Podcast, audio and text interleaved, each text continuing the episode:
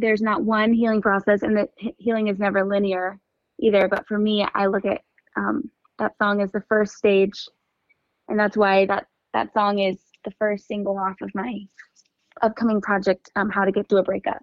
And there are many different stages. The first stage is just letting yourself feel the anger. Because I think for me, for so long, I just, I'm definitely a people pleaser and I overgive and I, um, I'm, I think I'm a kind person, I would say.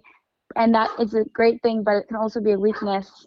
Um, and um, so just letting myself sit with the fact how of how angry I was. That was really important part of my healing.